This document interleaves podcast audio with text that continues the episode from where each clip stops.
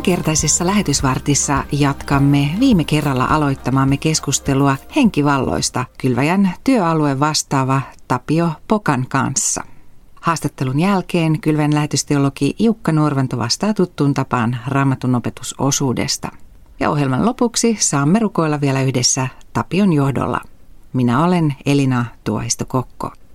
Tapio Pokka, toimit Kylväjässä Itä-Siperian, Japanin ja Mongolian työalue vastaavana ja viime kerralla kerroitkin, kuinka sinun tiesi Herran palvelijaksi ei kulkenut ihan tavanomaisia polkuja. Ja jos joku ei nyt ole vielä kuullut Tapion tarinaa, niin voit käydä kuuntelemassa sen osoitteessa kylvaja.fi. Ohjelma löytyy myös Kylväjä-podista.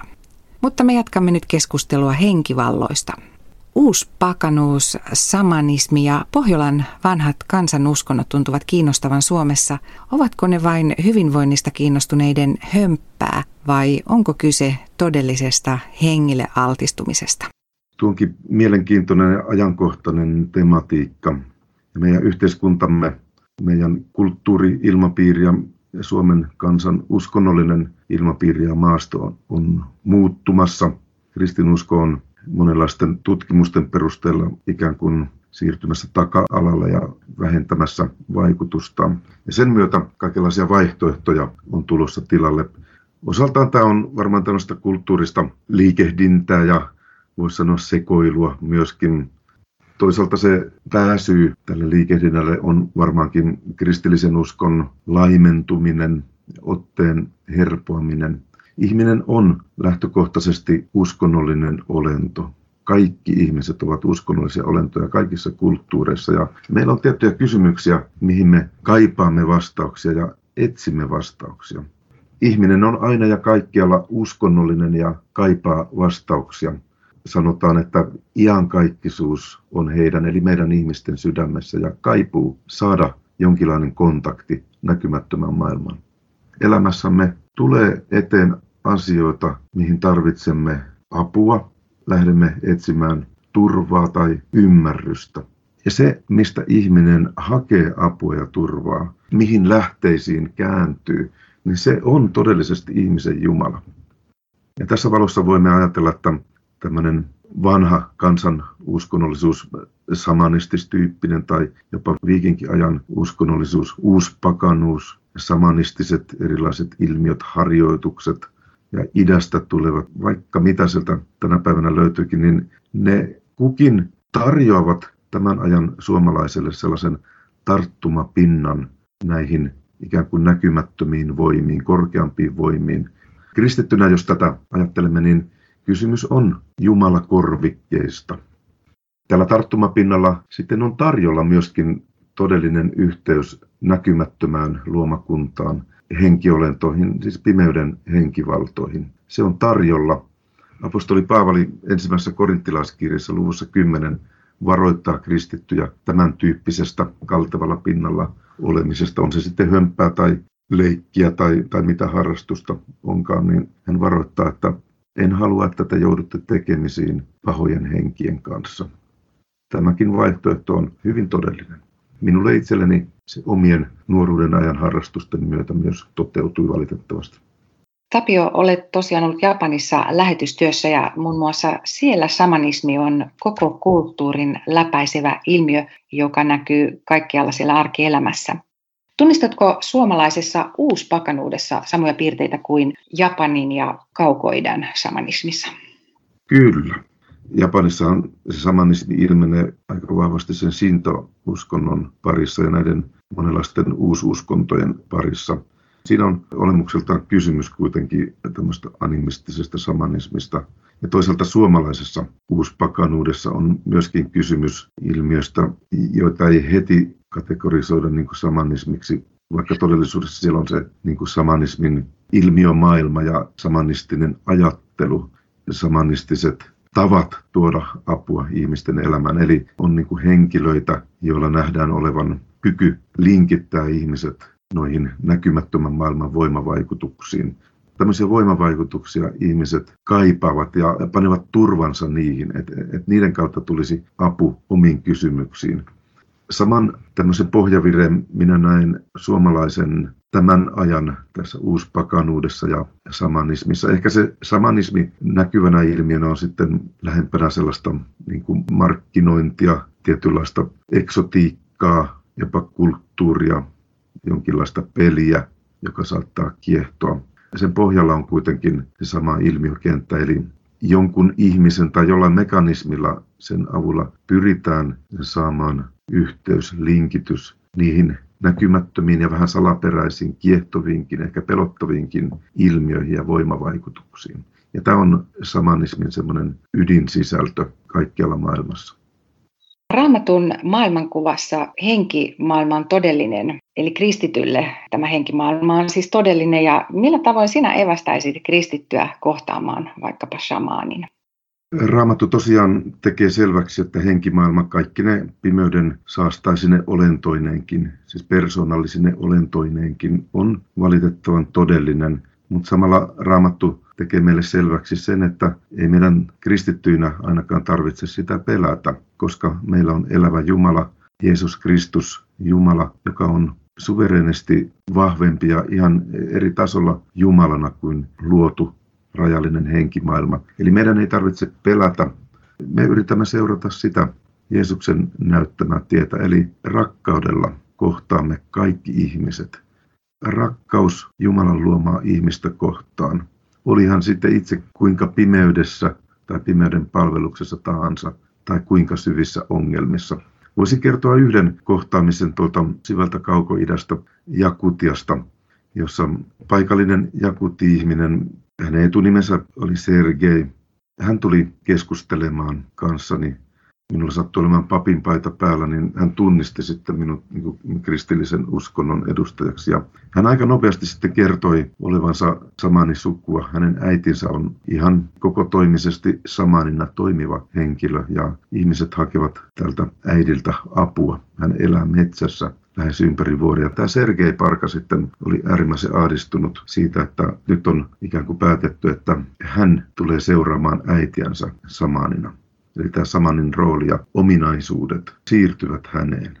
Ja hän oli kauhistunut asiasta ja hän oli kauhistunut, hän oli peloissaan niistä kokemuksista ja ilmiöistä, mitä hän oli jo ehtinyt kokea. Ihan todellisia henkiolentoja, jotka hänen kanssaan tulivat tekemisiin. No miten tämmöisen ihmisen me voimme kohdata? Rakkaudella, säälien hänen hätätilansa ja minä pystyin tuossa kohtaamisessa kertomaan hieman omasta taustastani ja todistuksestani ja siitä, että olen itse jossain määrin samanlaisella sukutaustalla syntynyt ja olen löytänyt sitten vapautuksen noista ilmiöistä ja pystyin hänelle antamaan sattumalta laukussani mukana olen Uuden testamentin hänen kielellään. Ja hän otti sen hyvin halukkaasti vastaan ja evästin häntä eteenpäin, että tästä löytyy apu, löytyy minullekin apu näiden ilmiöiden edessä, että elävä Jumala, Jeesus Kristus on todellinen, todellisempi ja voimakkaampi ehdottomasti kuin nämä henkimaailman ilmiöt. Ja kristittyinä me saamme mennä tällä varmuudella eteenpäin tässä maailmassa ja kohdata erilaisia ihmisiä. Rukoilen heidän puolestaan ja antaen oman todistuksemme ja jos mahdollista Jumalan sanan ääreen ohjata näitä ihmisiä. Millaisia rukousaiheita haluaisit jättää aiheemme tiimolta tämän ohjelman kuuntelijoille? Rukous on tässä taistelussa Jumalan meille antama apuväline ja ase suorastaan, ja, ja rukous vaikuttaa. Rukousaiheena minä nostasin tuon yhden miehen kaukoidässä Sergei Paran meidän kaikkien rukousaiheeksi.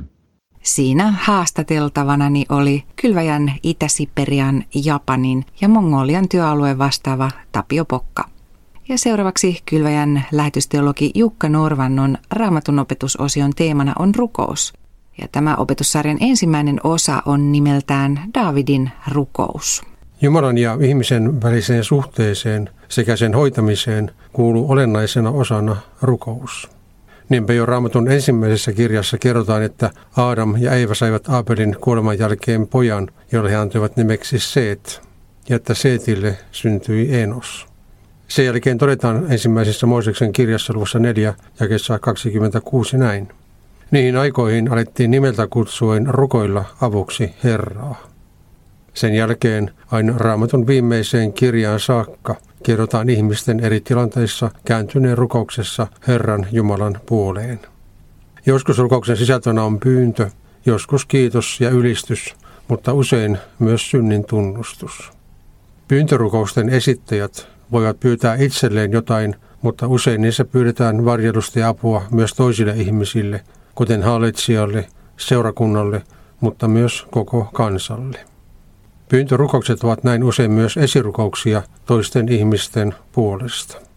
Tarkoitukseni on tässä ja seuraavissa lähetysvarteissa tutustua joihinkin raamatussa mainittujen ihmisten rukouksiin.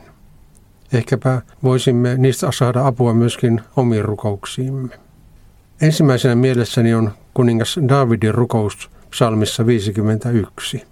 Se on raamatun koskettavimpia synnin tunnustuksia.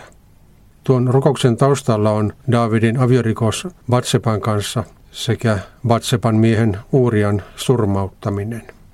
Näyttää siltä, ettei David itse noita tekojaan katunut ennen kuin hänen silmänsä avautuivat profeetta Naatanin kertomaan tarinan avulla.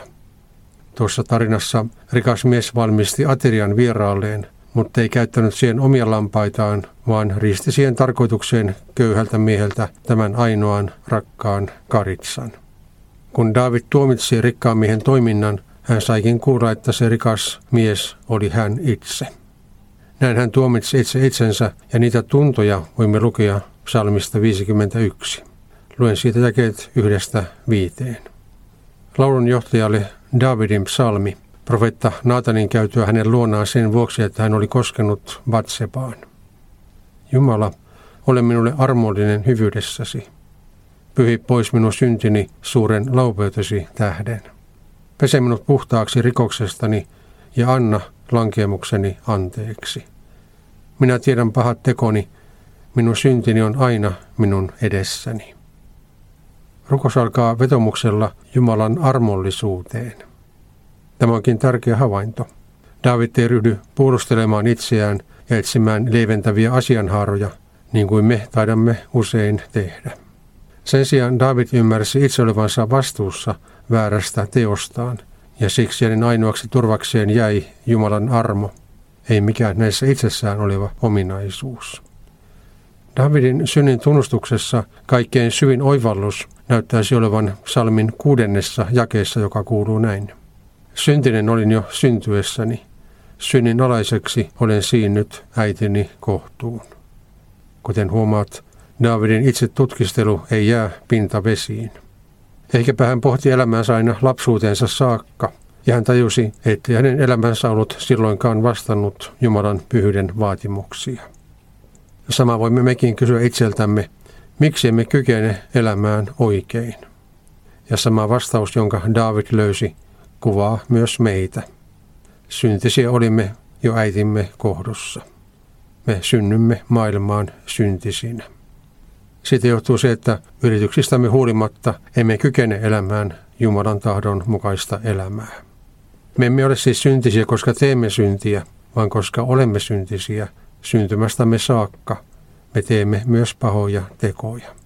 Eikä mikään laki voi muuttaa meitä toisenlaisiksi. Ainoakaan käsky ei kykene tekemään meistä synnittömiä.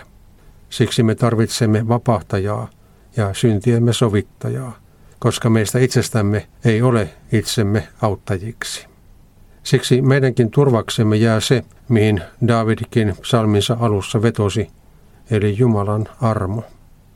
Armosta Jumala lähetti poikansa maailmaan, jotta me synnistämme huolimatta saisimme elää. Vaikka mitä tekisimme, me emme voi pestä pois itsestämme synnin likaa. Siksi me tarvitsemme itsemme ulkopuolella olevaa puhdistajaa, häntä, jonka veri pesee puhtaaksi. Ilmestyskirjassa kerrotaan, kuinka Johannes näki kaikista kansoista ja kielistä koostuvan suuren valkopukuisten joukon laulamasta ylistystä valtaistuimen ja karitsan edessä. Heitä katsellessaan eräs paikalla olijoista kysyi Johannekselta ilmestyskirjan 7 ja 13 näin. Keitä nämä vaatteiset ovat? Mistä he ovat tulleet? Johannes ei kuitenkaan ryhtynyt arvailemaan, niinpä hän vastasi. Herra, sinä sen tiedät. Ja niin Johannes sai kuulla, nämä ovat päässeet suuresta ahdingosta. He ovat pesseet vaatteensa ja valkaisseet ne karitsan veressä. Karitsan, eli Herran Jeesuksen veri, toi syntisille niin täydellisen puhdistuksen, että se täytti taivaallisetkin mitat. Siinä on suuri lohtu vaikeimpienkin aikojen keskelle, kovimpienkin synnin tuntujen riepottelemalle ihmiselle. Näin Davidin rukous auttaa meitäkin terveelliseen itsetuntemukseen. Ilman Jumalan armoa Herrassa Jeesuksessa me olemme hukassa. Lähetysteologi Jukka Norvannon raamatun opetuksen aiheena oli rukous. Samainen teema on myös uudessa Kylväjä-lehdessä. Ja tämän maksuttoman lehden voit lukea sekä tilata osoitteesta kylvaja.fi. Nyt lähetysvartin päätteeksi rukoilemme vielä yhdessä Tapio Pokan johdolla. Isän, pojan ja pyhän hengen nimen elävä Jumalamme, tuomme tuon samanitielle vastentahtoisesti joutuneen Sergein sinun etesi. Emme tiedä, mikä hänen tilanteensa on tällä hetkellä. Herra, tuo konkreettisesti evankelimista nouseva apusi hänen elämäänsä. Anna hänen löytää Jeesus Kristus elämänsä turvaksi ja valoksi, elämänsä vapahtajaksi, Jumalaksi. Me pyydämme sitä, että täällä Suomessa myös sinä varjelisit seurakuntia nukahtamasta näiden haasteiden äärellä. Anna ymmärrystä ja siellä, missä ihmiset etsivät apua, lähetä sinne kristittyjä, joilla on riittävästi ymmärrystä näiden haasteiden suhteen ja mahdollisuus ja uskallus auttaa. Jeesus Kristus, sinä olet ylempänä kaikkia mahdollisia ilmiöitä ja voimia. Sinun me turvaudumme. Sinun nimessäsi. Amen. Lähtekää rauhassa ja palvelkaa Herraa ja toinen toistanne ilolla.